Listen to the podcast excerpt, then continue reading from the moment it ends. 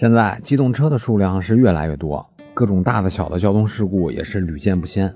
那么，如果不幸遭遇交通事故，肇事一方提出和解，而且作为受害方也愿意和解，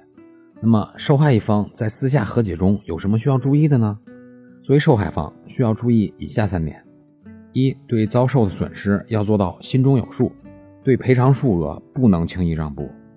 二未拿到钱时，切勿在和解书上签字；三。应在和解书上约定，后续产生的治疗费可再次另行处理。这样，自己今后一旦没有彻底治疗好的话，那么后期还可以再找对方进行协商处理。紧接着的第二个小问题就出来了：这私了和起诉有什么区别？在交通事故损害中，私了和起诉有两点区别：一，双方合意达成私了的，可以尽快了事，赔付快；双方自愿达成的赔偿协议是具有法律约束力的。但是没有强制执行力，所以如果对方事后不履行的，作为受害方要提起诉讼起诉对方，这样子来说维权的成本比较高。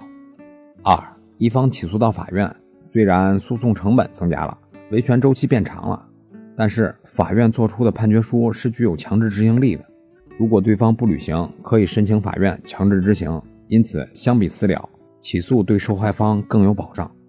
所以两种方式各有利弊。但是都有自己适用的空间。那么最后一个小问题，哪些交通事故可以私了？以下类型的交通事故可以私了：第一，没有造成人身伤亡的；第二，当事人对事实及事故的原因没有争议的；第三，仅造成轻微的财产损失，并且事实清楚的，这些事故可以私了。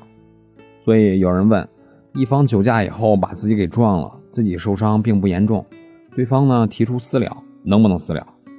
但是对于这种情况，最好别私了，因为事后一旦出现新的问题，受害方去找肇事方协商的话，肇事者是很难配合，而且绝对不会承认自己酒驾过的，权益呢比较难得到保障。那么，以上就是今天的音频，供您参考。